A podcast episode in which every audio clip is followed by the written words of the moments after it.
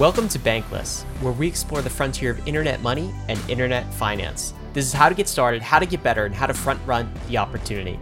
This is Ryan Sean Adams. I'm here with David Hoffman, and we're here to help you become more bankless. Great episode for you guys today. The internet reset. Can we just pull out the power cord and restart this whole thing? That's the idea. We get into this discussion with Alexis Ohanian, who has been recently crypto-pilled.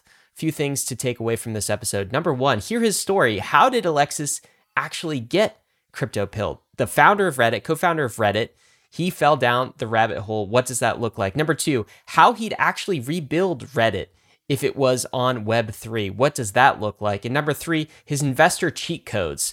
Where are the next opportunities in crypto? Be on the lookout for some of those that are mentioned as well. David, what were your thoughts on this conversation with Alexis? Yeah, I very clearly remembered the moment I got into Reddit and started to understand what was really going on there.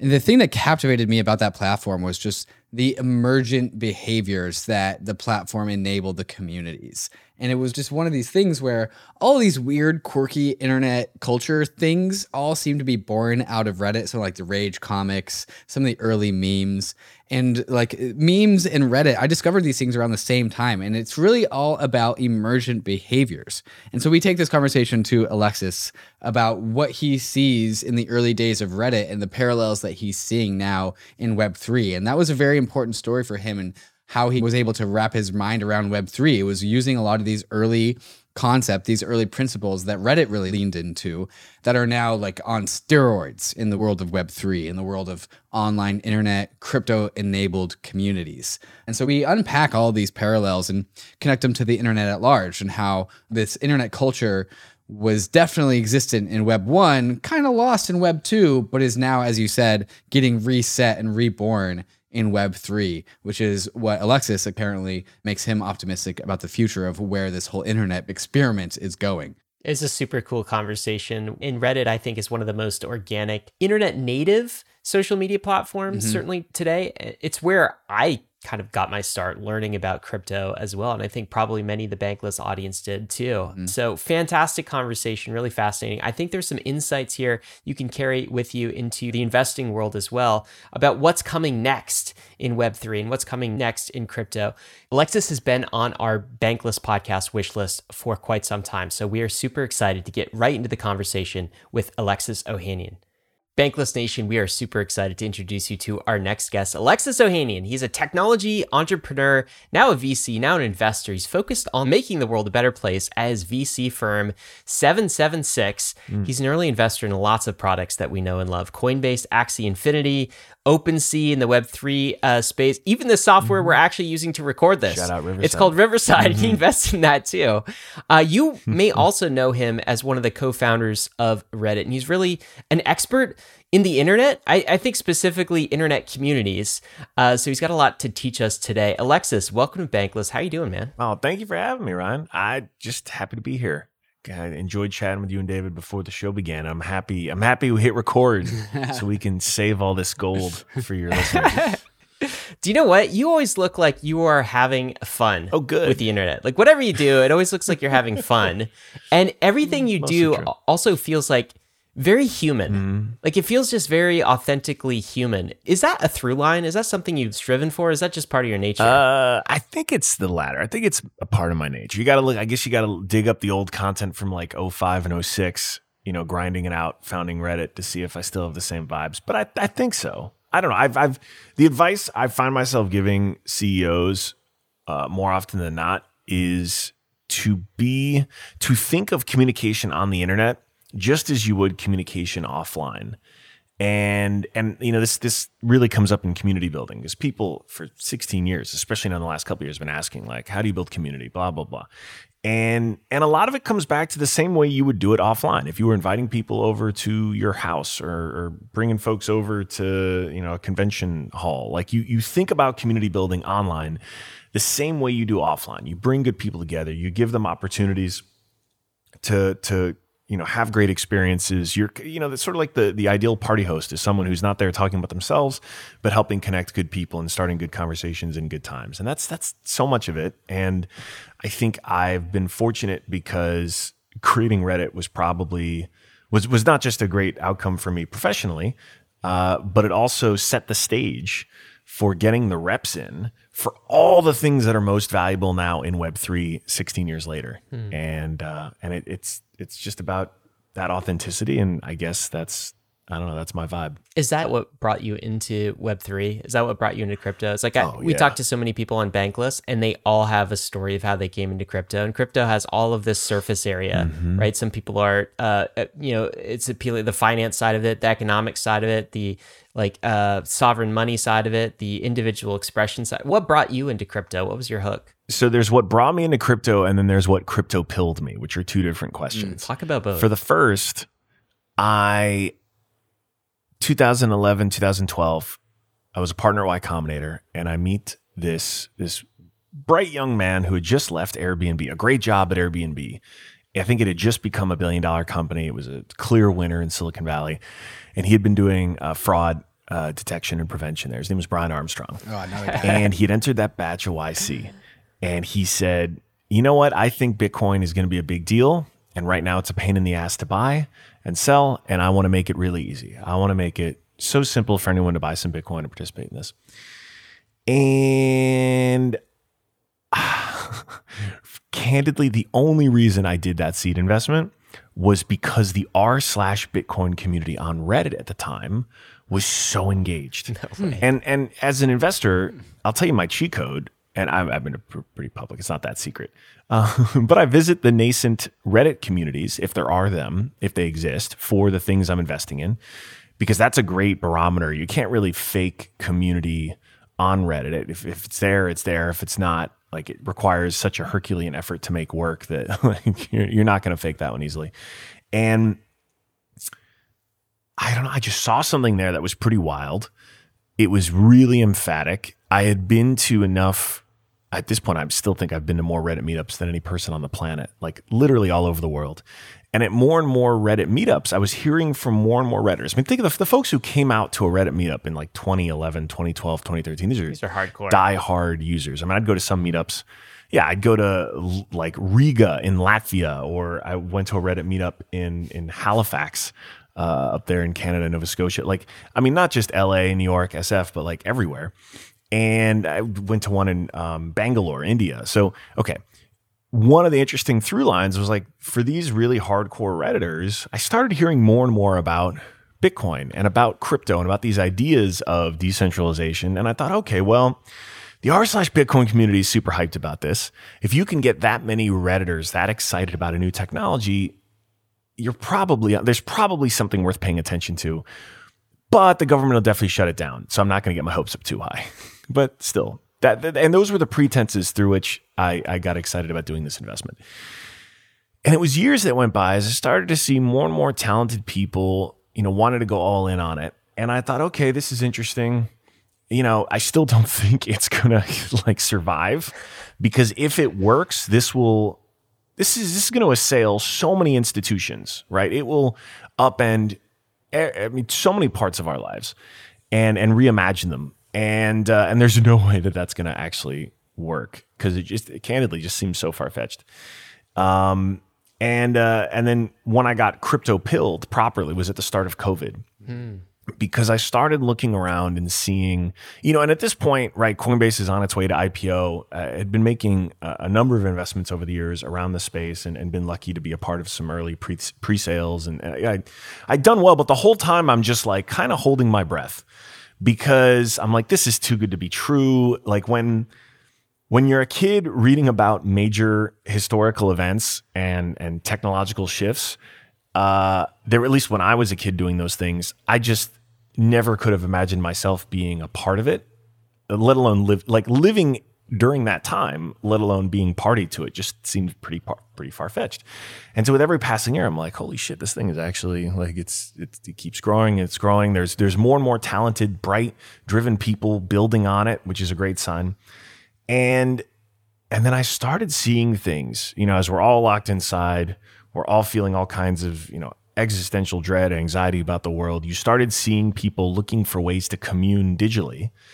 And all of a sudden, Twitter, where I was already spending a ton of my time, started having more and more conversations around all things crypto. Now, NFTs were certainly one popular one, but more broadly, just more and more people talking about building, creating together. And I started to see things that reminded me of early Reddit. And that's when I got fully crypto pilled, because I realized, like, okay, we've reached the point of no return. This from a regulation standpoint, and we'll see with this executive order that's coming out. But we've essentially reached a point where, I mean, Ukraine was taking donations over Bitcoin and Ethereum. Like, we've reached a point now where it's a part of the culture. There's enough people who are bought in, literally and figuratively, to it, and it's here to stay. And so now you start thinking, okay, what can we do with this? And over the last few years, I just started seeing so much of this really interesting energy that just, like I said, reminded me of the early days of Reddit, except now people who were early and right could benefit from the upside. And I mean that both financially, but also sort of spiritually, right? We are, even back when we were just collecting like seashells on the beach, our species really likes private property. And we like this idea. And look, the ability to have private property also incidentally makes it even more interesting to then have shared property, because that shared property is only special if you have a concept of personal and private property. But at its core, like, there is something special about that. And seeing that switch flip among so many people who now found a new gateway into why this should matter, because now they could reimagine how gaming could be different. And they started seeing versions of that. Obviously, an investor in Axie, like you said, so rare, another one. And seeing this resonate as a kid who grew up playing tons of video games and spent tons and tons of money that I'll never get back. And yet also a kid who, bought a ton of trading cards and Magic cards, even Spellfire, which was like the D&D knockoff of Magic the Gathering. We took for granted the fact that we owned all of our in-game assets, because, you bought the card and then you got to keep them. And if you wanted to, you can give them to your kid's sister, you could sell them, you could do whatever you want with them. They were yours. And the metaphor seemed so obvious to me. It's obviously still pretty contentious in some communities, but I think in hindsight, will again just feel very, very, very clear. And so as I sat here watching all of these people get so excited, creating together and hoping together, and that, I guess it was that communing of people tied into a sense of ownership and a potential for creating something bigger. I mean, even looking at failures like Constitution DAO, you still see the same kind of energy that just it reminded me of 15 years ago on Reddit, as people pooled money together to help for a fundraiser, just to do some good work, right? But now you have something that's not limited to one platform. It is truly global. It is boundaryless. And man, I mean, we're in the earliest days of it. So anyway, that's when I got crypto pilled, was the wedge in for me was seeing this community behavior that reminded me of early days of Reddit, except now it's so much more potential and so much more upside, because it's not singular. It's not centralized. It is truly global. And that's definitely where I want to go down the rabbit hole of, just to get this conversation started off, which is just the parallels, because there's so many parallels between Reddit and Web3, as you've alluded to. And I think a lot of the parallels between these two things are also very foundational to the internet itself.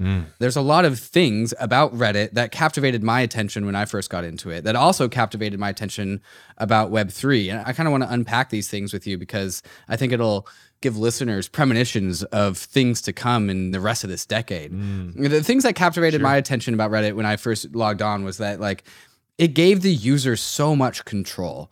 And it gave the community so much control. So, like, a subreddit was basically like a blank slate of a DAO of sorts. It was just up to the community to etch in the story of what the subreddit was. And everyone on Reddit would start with like a blank account. And it kind of felt like when you made your Reddit accounts, like you spun up your brand new Ethereum address for the first time. These felt like the same things. And like, learning how to Reddit and learning what Reddit was something that you had to experience for yourself. There was no onboarding. You had to just go do it. And then the same thing of Web3. Like, you can't really just like listen to Bankless and understand Web3. You have to go and actually experience it for yourself. And like, this is also true for like kind of the Web 1.0 days. Like, you couldn't just go read about it. You had to go experience it. It was all community driven. And now that we have this Web3 data point, and this Reddit data point, and this Web 1 data point, it kind of all seems that there's some amount of just like individual first, community first, user self-sovereignty, emergent behavior platforms that the internet is trying to produce. And I'm wondering, using your history and experience at Reddit, how you see this all unfolding in the world of Web3 and beyond. So I think we inadvertently got a lot of things right in a process that really was rooted in an experience growing up on forums. I mean, I ran a PHP BB forum in college, you know, open source software, ran this was called eyeswide.org, had maybe 600, 700 community members active. And we just talked about politics. We talked about philosophy. It was just, I just loved doing it in college. And my friends at the time thought I was pretty weird for doing it, but it just felt good to be a community manager, and I just really enjoyed the conversations there, and I felt like it was satisfying. This was right after 9/11. It was satisfying a part of me that wasn't getting fed with traditional media. And starting Reddit right after that, it really in a lot of ways, right, this is just repackaging message boards and forums that have been around since the earliest days of the internet, but creating it in a sort of singular network with a slightly better interface, slightly. I got a few things right with the upvotes and downvotes and comment sorting, but some of the other things are a little too Spartan. But designing all that was really just a sort of remix of Web 1. And then, the whole innovation of quote unquote Web 2. And look, I know people can roll their eyes at the branding of Web 3. It's sort of a necessary evil. We're going to just at the same time, I swear, in 2005, starting Reddit, everyone was rolling their eyes the same way around Web 2. And they were just like, oh, this is just some fun JavaScript that lets you load things on the page in real time. Like, why are we calling this a movement and user-generated content, whatever? Yes, it's all just branding. But I think it's an important shorthand because it is identifying a major transition now. And this isn't my quote, but the idea that, Web 2 was read and write, and now we've moved to Web 3, which is read and write and own, is really meaningful because we inadvertently got some things right. And I remember even designing the karma system was just, look, name taken from Slashdot. The upvotes minus downvotes equals karma score was the laziest implementation I could come up with, simply because it worked to encourage good content and discourage bad content. And, it turned out it was very motivating for people because they liked seeing their name on a leaderboard. And I borrowed all kinds of elements from video games for things like awards and 10-year club badges and all these other things, which now people identify with. They'll introduce themselves, not with their government name or their Reddit username. They'll just say, I'm a 5-year Redditor, a 10-year Redditor, a 12, 15-year Redditor, right? But those are just pings that live on our server. But now all of a sudden, if you talk about pings that live on a chain, you now have real receipts, right? and my very naive take on this is if it worked without ownership, it will work really well with ownership because there is value in having those receipts. And so I really believe in, speaking broadly around Web 2. So this, social media as we know it, as I know you all are younger than me, so as you all grew up with, is probably going to look like a weird transition. I think in the grand scheme of the internet is actually going to look like a blip, because it becomes an intelligence test once you provide ownership as to why you would ever want to participate in a scheme where you don't actually own the things that you produce. The user experiences today are still so janky. And I actually don't, we still could have done a better job. I take full responsibility. Could have done a better job onboarding new users to Reddit for sure. I think it would have helped us grow a lot faster. I think don't have the lesson be make a terrible new user onboarding experience. Make the lesson from this. In spite of a terrible new user onboarding experience, there was something here that people still wanted to dive into because the content and the community was so good and so strong. But even if we had had a better new user onboarding experience, you still would have needed to take time to actually understand the community before diving in. And why?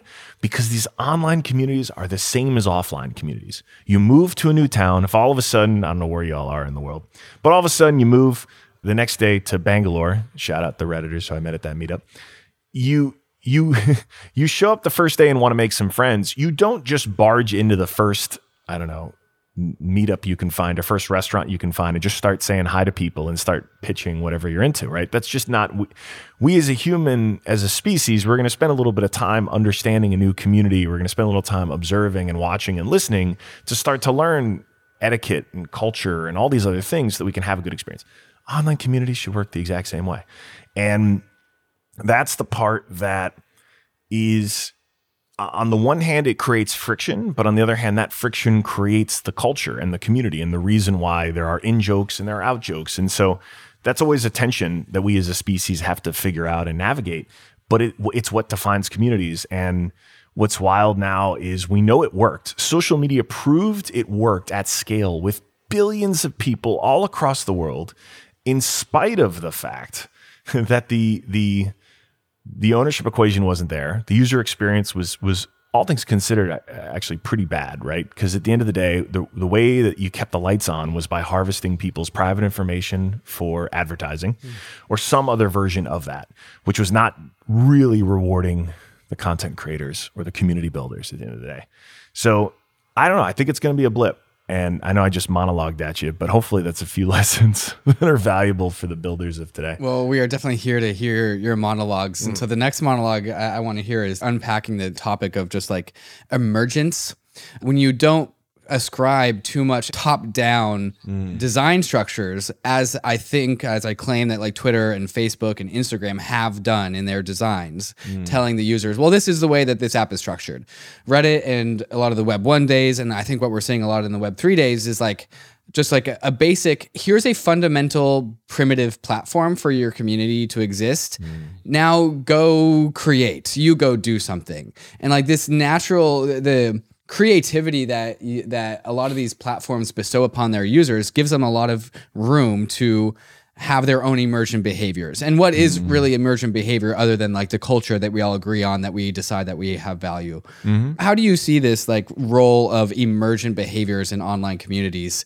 Like, how do you see this trajectory moving forward beyond platforms like Reddit and into the world of Web3? So we are in the earliest days of this year, right? And we're going to see emergent behaviors come up, and they're going to define a lot of what we love and enjoy.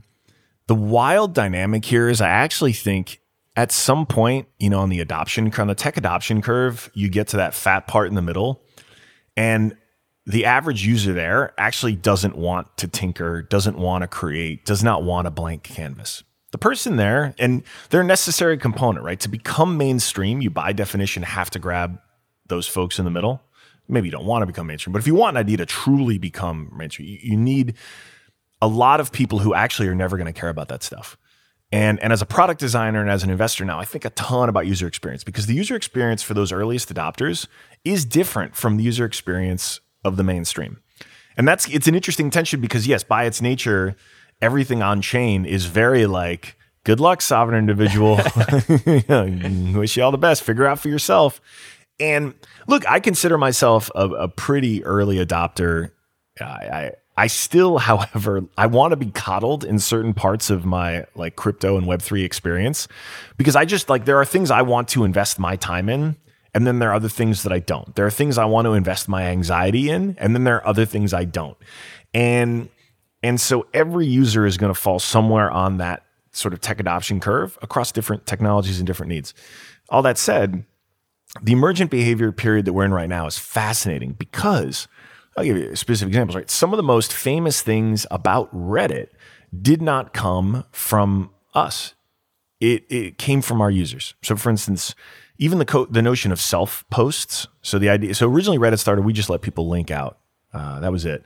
And we had a not very good SEO strategy, which meant that our comments pages were just sequentially numbered. So when you posted a new link, it would be appended with, 3,465.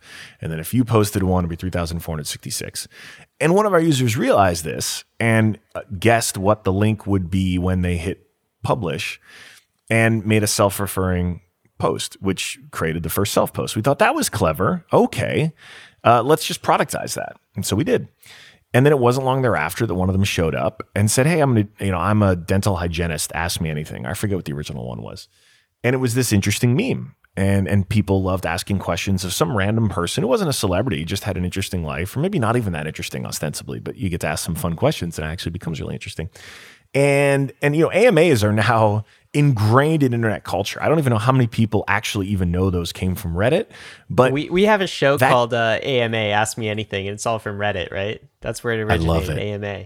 Well, I'm glad. See, and I'm glad that it has flourished. It is totally invented by some random person on the internet, some pseudonymous person we'll never know. And it's probably one of the most famous things that Reddit has done, right? And so that gives us a lens into like how you can benefit from emergent behavior even when you have a top-down centralized company like we did, which is just, you know, still shipping the things we want to ship, but doing so that's pretty well informed and reactive to interesting stuff we see happen. And that is the very nature of everything that is getting built right now. And the problem at the end of the day, any centralized organization still has to make, I mean, it's a gift and a curse. So they still have to make hard decisions about what to focus on and what not to. Because if you focus on the right thing, like I don't think SpaceX can happen in a truly decentralized fashion. Maybe someone wants to get out there and get it started. Prove me wrong. SpaceX style. But I really believe... Right, something that complex, something that right, you know, the average person actually can't contribute to helping SpaceX in a lot of ways. Like you actually need rocket scientists to do a lot of that work, kind of thing. There are some projects where you really need centralization, and you can still take lessons from this world, fine. But like, I don't know, we'll see if the rocket DAO proves me wrong. But there are plenty of things though where a properly incentivized and connected decentralized community will outperform any centralized group 1,000,000 times out of 1,000,000. And content creation is a really great example of that, right? As evidence, you can look at, I mean, even TikTok, which is still one of those Web2 manifestations, crushing Quibi. Didn't matter how many dollars you had, how many A-listers you had, you're never going to compete with millions of teenagers with smartphones able to produce content endlessly that is on trend, that is inventing trends, that's, you know, what people want. Okay.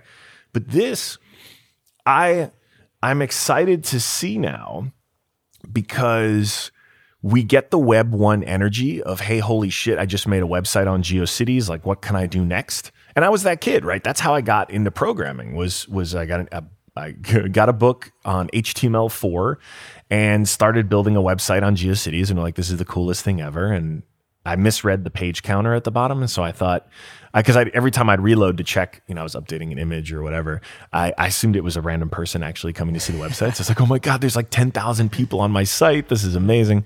It was just 10,000 page views and it was all me. But right, that changed my life. Now, that in, I was in, graduate 1997, maybe? That's when it was, 96, 97. I don't know, I was 13, 14 years old. I had no idea. I could not have even conceived that 10 years later, I'd be designing these upvotes and downvotes and a real-time commenting system and a platform like Reddit. Just not even 10 years later. And because my brain was still so naive and so just awestruck with like, oh shit, I can put an image on the website that anyone in the world can see. And so we're in a similar stage now where everyone's just kind of like, oh shit, we can put things on the internet that anyone can see. Like, what can we do next?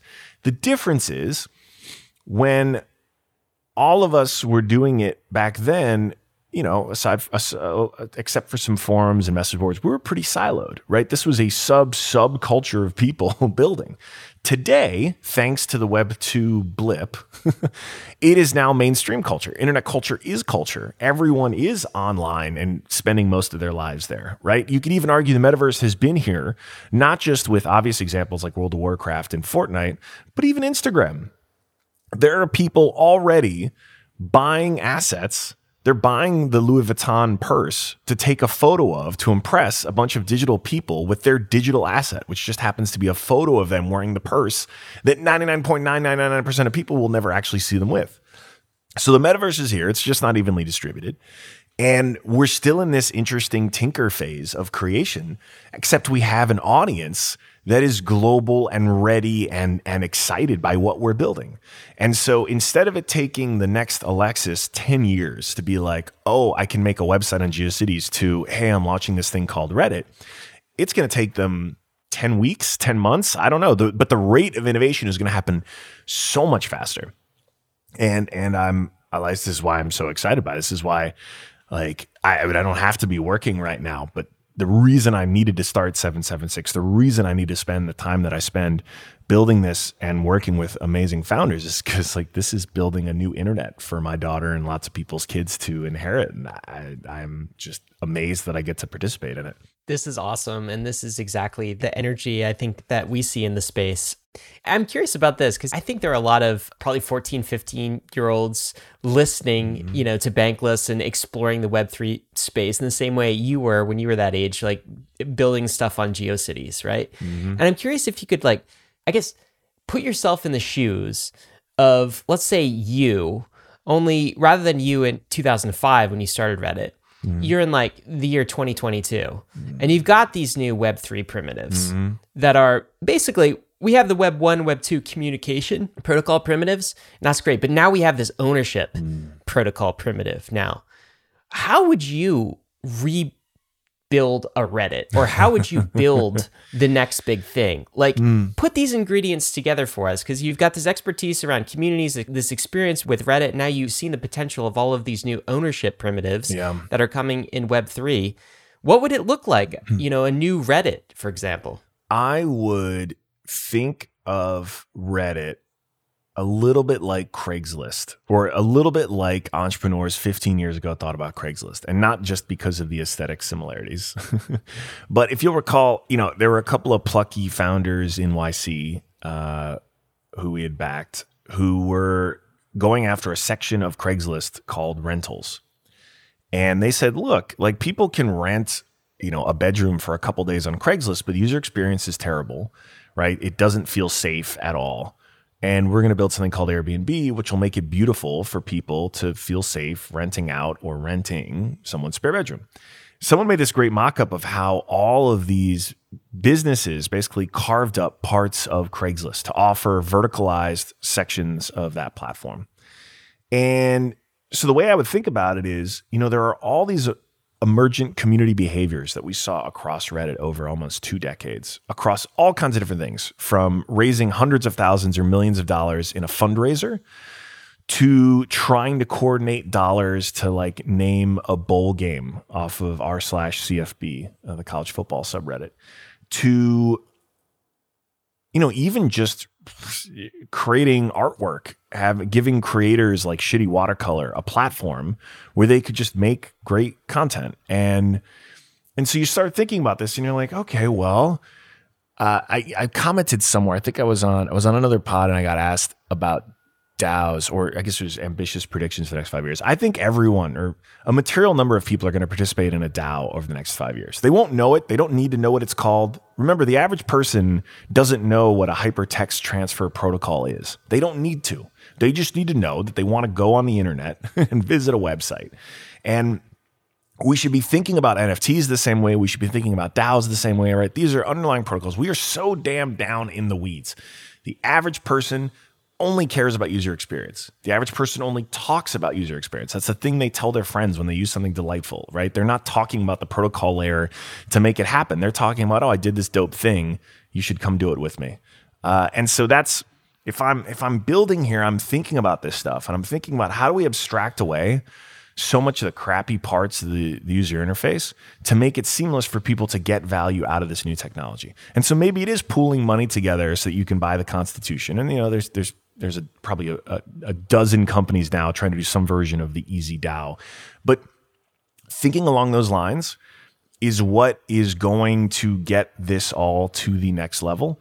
And again, it's exciting. I wake up every morning like a kid on Christmas Day because I'm, like, frantically on Twitter and catching up on some Discords, just trying to see what I missed, just trying to see what else shipped and what else is happening.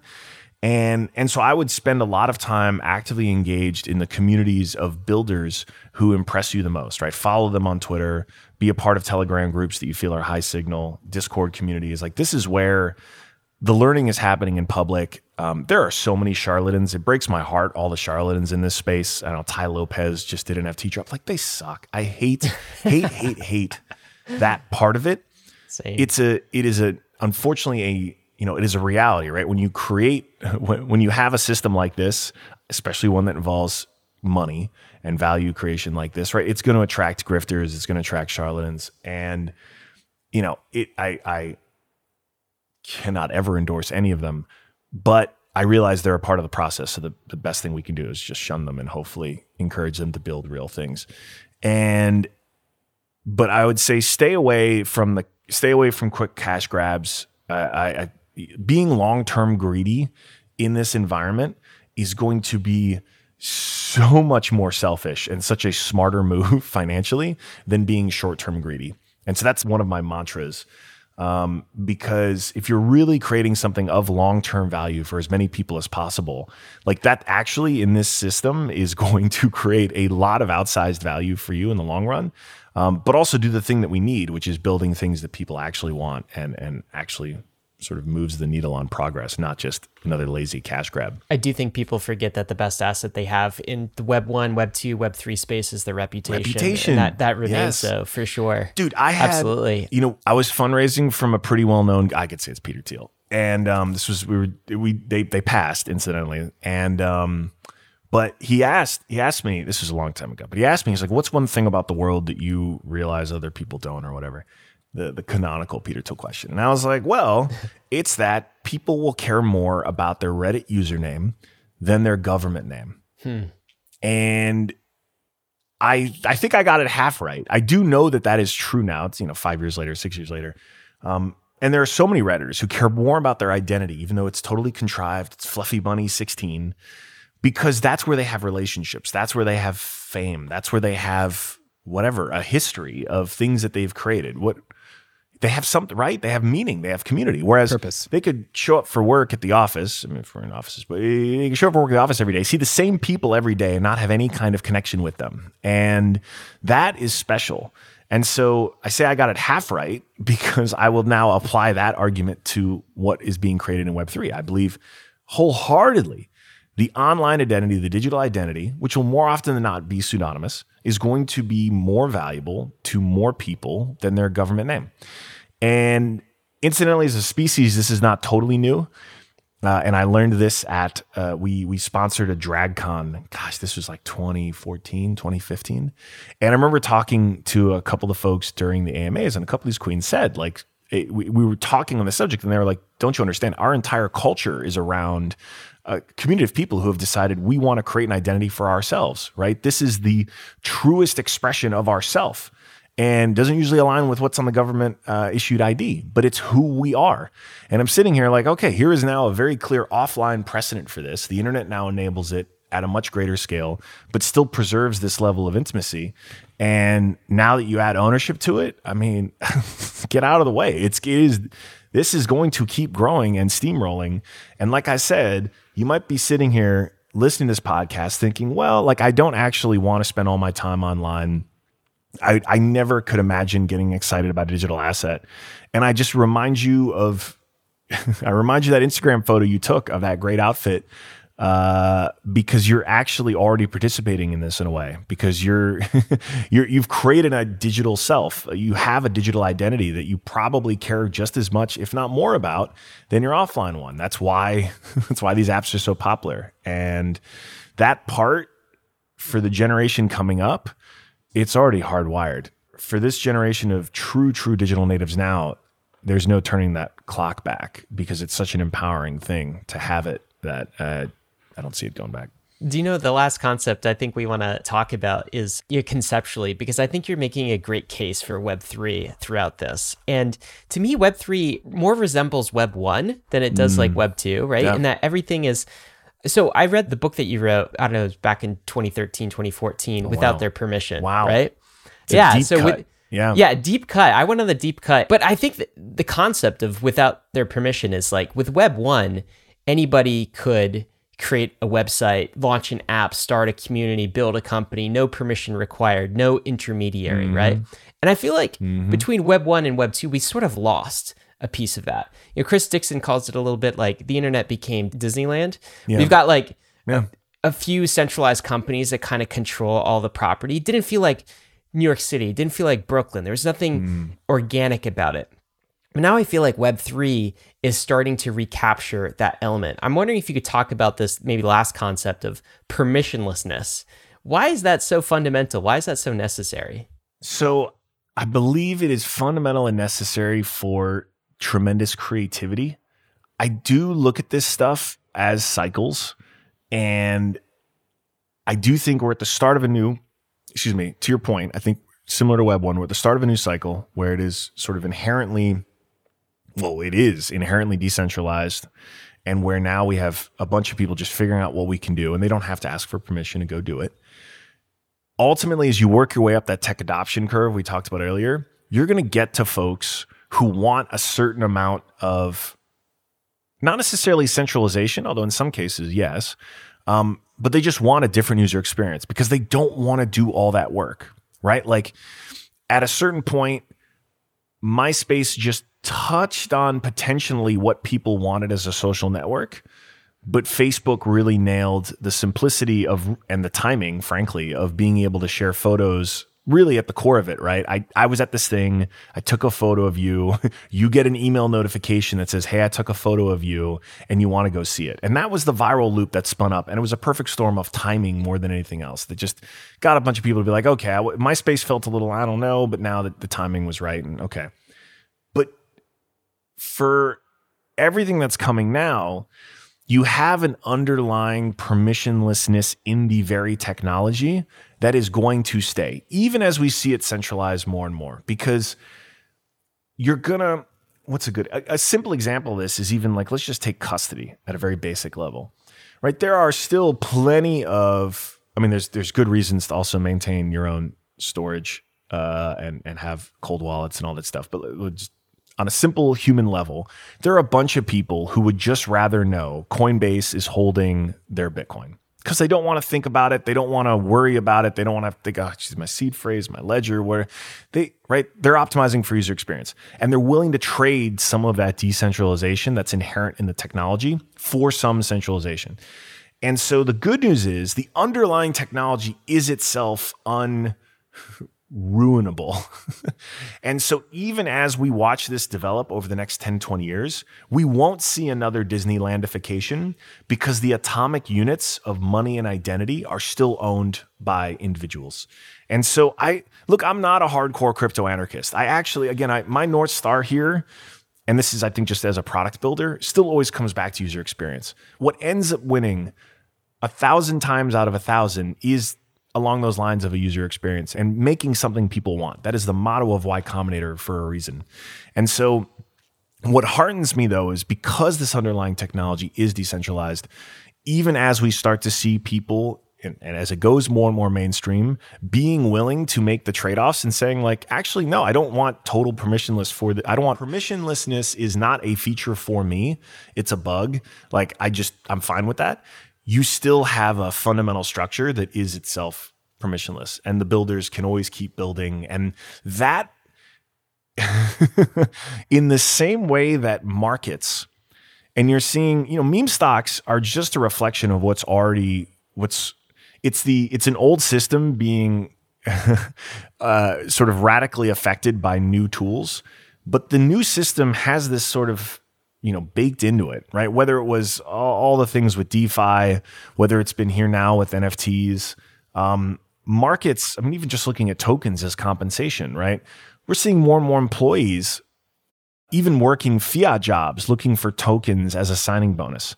We're going to see more and more people taking multiple gigs, getting paid in tokens. What happens when, traditionally a startup founder, we compensate every one of our employees at Reddit with Reddit stock or options specifically, and eventually RSUs. These things are not liquid at all, right? There's an inevitable future here where those employees are going to get paid in tokens. What does that do to a world where now there's a market available? You could wake up one morning and realize, hey, look at that. Like Elon Musk just tweeted about my company. My tokens have 10x'd. I'm going to sell a few of them and put a down payment on a house. Like that will be a reality, right? And so this notion of liquidity is having a tremendous effect on shaping markets, on shaping behaviors, and we're seeing it, right? Whether it's GameStop getting meme-ified, whether it's different tokens popping off, whether it's all this stuff with NFTs, you're now gonna see a scenario where We play this out 5 years, 10 years for anyone who's building, where your users are actually just as sort of liquid. Because now you don't actually own all the keys to the kingdom. Because it's not like, yeah, Google lets you download all of your data and Facebook ostensibly lets you download all of your data, but the process is cumbersome. It's a pain in the ass. Like it's not really a feature of it, right? They're deliberately doing that. But now users have all the authority. And you saw this a little bit with OpenSea, like very, very ingenious approach because it all lives in a public database, right? You can now overnight reward a user base that you don't actually have and potentially bring them over to care about your platform, right? That the market of companies, of startups, still has not fully processed this new world because it hasn't really, it's still in its infancy, right? But in the same way that financial markets are rapidly going to have to and are adapting to this liquidity, it's going to happen across every front, even users. And that's rooted in the fact that you will actually own your identity online. You will actually own those photos you uploaded. You'll actually have the receipts of the time you spent, right? And so to, you know, put it specifically, right, you've got now the bar is going to be so much higher for platform creators and builders in Web3 to maintain and earn attention and time. And I think that's a good thing. I think it means you really have to earn your users every day. And that's a thing, like we would say this, I'd walk around the office, be like, we got to earn our users today, right? We have to be shipping features that they want. We have to be creating a great user experience. We have to be, you know, creating community events. We have to be doing things to earn our users every day. But it was kind of a metaphor because people couldn't, I mean, they could leave, but not really. Tomorrow it will be literal. And that's a very exciting new world to be living in because it gives, I think it much more fairly gives the value back to the people who have been creating all of it for so long. And that's a whole nother, I mean, we've barely even started to see it happen yet, but we will. And it's going to be pretty exhilarating to watch.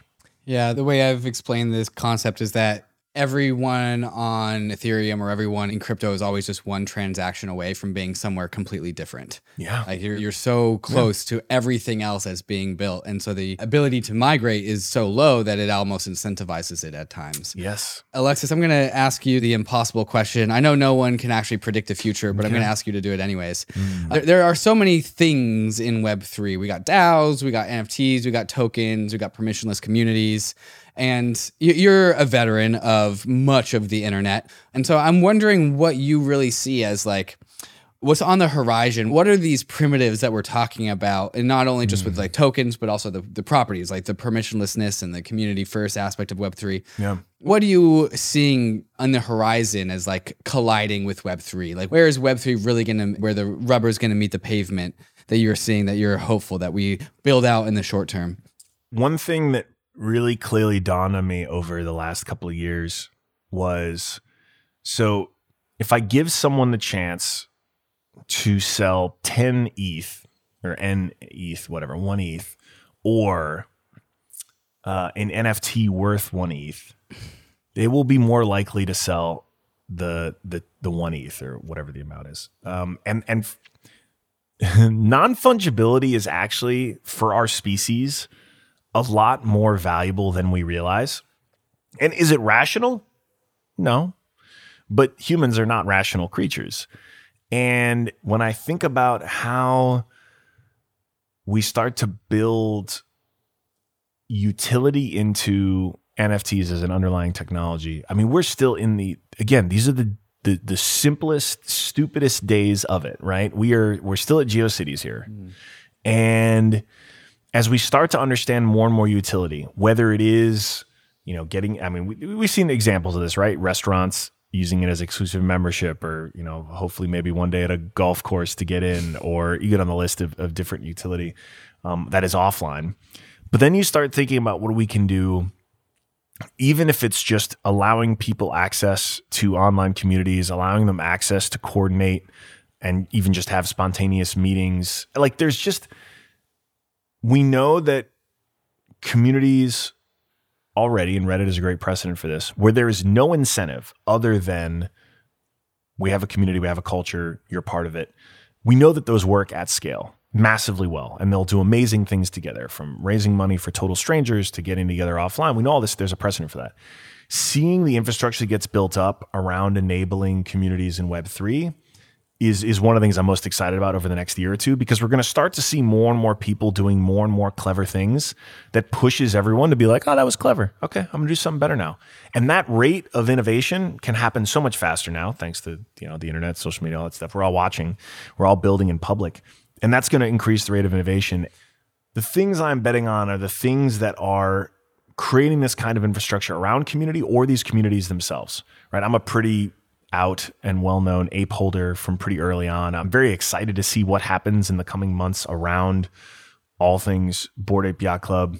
And even that, actually, the reason I aped in like May or June or whenever last year was because they launched with a board, the only quote unquote utility, but it was novel at the time, was that you could visit a part of the website, right, to be able to mess around on the bathroom wall, which was a total homage to r/place, which was a Reddit April Fool's Day thing we did with pixels that was collaborative. It's the same, and the Yuga Labs team said as much. And I saw this and I'm like, oh, cool, this is like Reddit, but now it's, all right, I'm in. And again, I don't need to be the smartest guy in the room. I just need to be looking for things that I know worked 10 years ago when there was no real ownership involved. And as I'm seeing this stuff start to progress, I just can't help but feel like we will see real utility evolve. We'll see technologies that will make it even more valuable to either own NFTs with robust communities or maybe find ways to access and get in. And to further democratize it, right? It doesn't help if you just create a bunch of exclusive communities that only a few people can be a part of when there's millions and millions and millions, billions of people on this planet. And so that's obviously going to have to find ways to scale. I'm excited to see the stuff that does that, because this connective tissue it's so strong. It's so incredibly strong. And again, if we know it works without real ownership, then by adding that really important element, it should grow even faster and even stronger. And then you start imagining ways for more and more on-ramps to exist.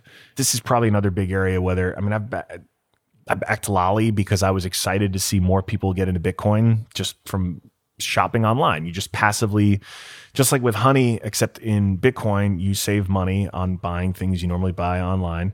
And for folks who would never even consider ever opening an investment account on Coinbase, you're now a Bitcoin holder and you're now creating wallets for a whole hell of a lot of people who will probably, they're at the other end of that adoption curve when it comes to investing in crypto. They're now crypto holders. They're now wallet holders. And the on-ramps are the other really exciting area for me, because crypto is still a very male-dominated industry.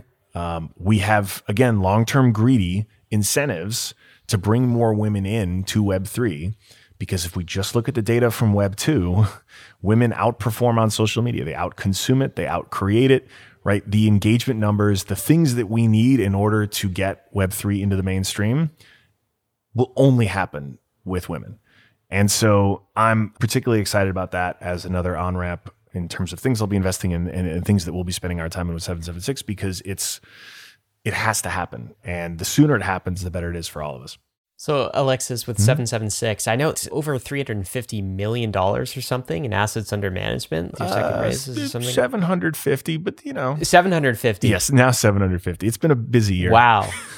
And is this all going to be deployed in like... Oh, actually, that was probably... Yeah. That's funny. I'm sure that was what it was up until a few weeks ago. Yeah, sorry. Yeah, it's just, it keeps going up. Year. Are you mainly focusing this towards crypto, or is like crypto and Web3, is that just a portion of the portfolio?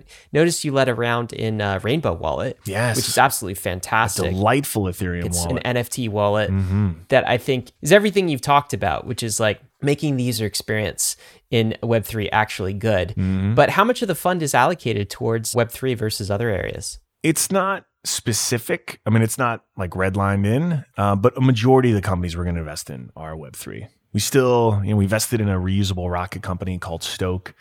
So we're doing space tech, we're doing climate tech, we're doing food tech, we're doing some boring, traditional software businesses, SaaS businesses too, but a little over a majority is going to be crypto. That's awesome. What else are you up to on-chain? I noticed you just launched a proof project on Grails. What is this about? I loved seeing your community ask about that. Yeah. My old arch nemesis CEO, Kevin Rose, we've become pals over the last couple of years, and he's been so spot on with NFT art culture.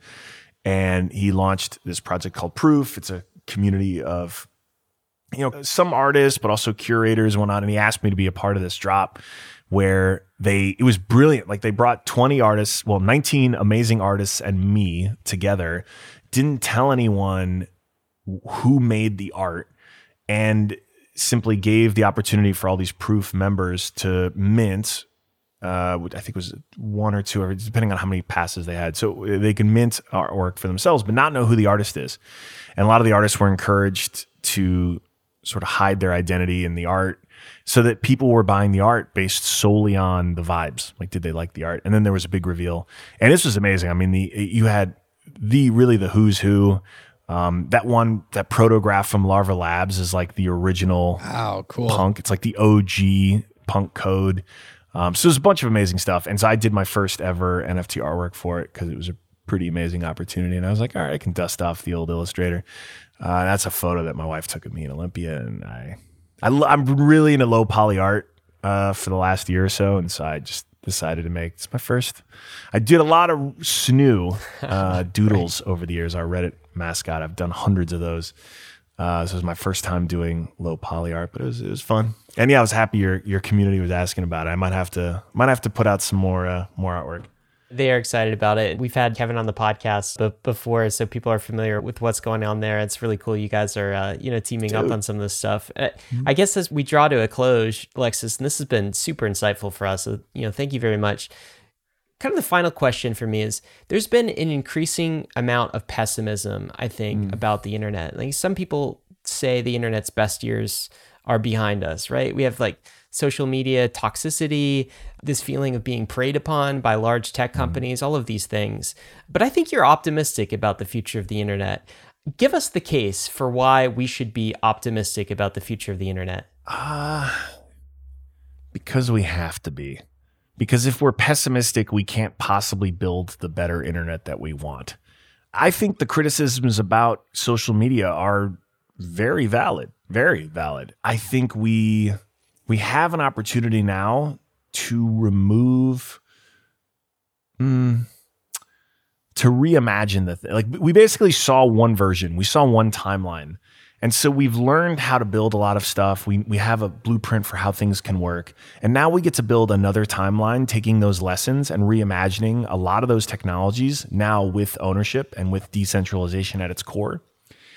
And I think the point, for me personally, and folks know how I resigned from the Reddit board in protest a little over a year ago now. I think we get a chance now to not have a centralized platform making decisions that provide reach to specific ideas and not others. And I think this is an important distinction, because first off, freedom of reach is nowhere in our Constitution. And when you have a centralized platform putting something out to millions and millions of people, it's a tacit endorsement, right? Scrolling through a feed and seeing, oh, look, my uncle just got a new job, and oh, look how cute my niece is, and oh, this vaccine is putting a microchip into my brain. That context matters, because that context is normalizing stuff and providing reach, tremendous reach, weaponized reach. That is not something that's a founding principle of our democracy, and is creating really harmful impacts on our society. And so what I like about this, I really hope it'll be a renaissance with Web3, is I know those toxic parts of our society are still going to be there. They're always going to be there. They have always been there. They will continue to be there. But we will not be reliant or victim to a handful of platforms making decisions or not making decisions about what belongs and what doesn't. And I actually think we're all going to be better off for it, because it's going to be a chance to reset. And I don't know. We'll see. We obviously got a lot of work to do in this country to help normalize things. But from a technological standpoint, from an internet standpoint, I do think the internet's best years are ahead of it. And I really do believe that in 50 years, we will look back on Web 2 as being a blip, as being a sort of an errant thread in the timeline where, we made some mistakes, and now we got to spend the next few decades hopefully righting them. Well said. Opportunity reset. The best years of the internet are still ahead. Alexis Ohanian, thank you so much for joining us on Bankless. This was a pleasure, my friend. Thanks, Ryan and David. Thank you, guys. This was cool. Action items for you guys, Bankless Nation. A couple of them for you. First, learn more about 776. Oh, yeah. That is Alexis' VC firm that you can check out. Number two, check out Alexis's art on Proof Collective. We'll include a link to the tweet thread where that was launched. Pretty cool. Yeah, let me know what you think. Yeah. And the third thing is go download the Rainbow Wallet. We just talked about it, and it is really a must-have if you're into NFTs. Yes. Absolutely fantastic. Of course, guys. Risks and disclaimers. None of this has been financial advice. It never is. Nope. Bitcoin is risky. So is ETH. So is DeFi. All this stuff is risky. You could lose what you put in. There's still rough edges, as we talked about, but we are headed west. This is the frontier. It's not for everyone, but we're glad you're with us on the Bankless journey. Thanks a lot.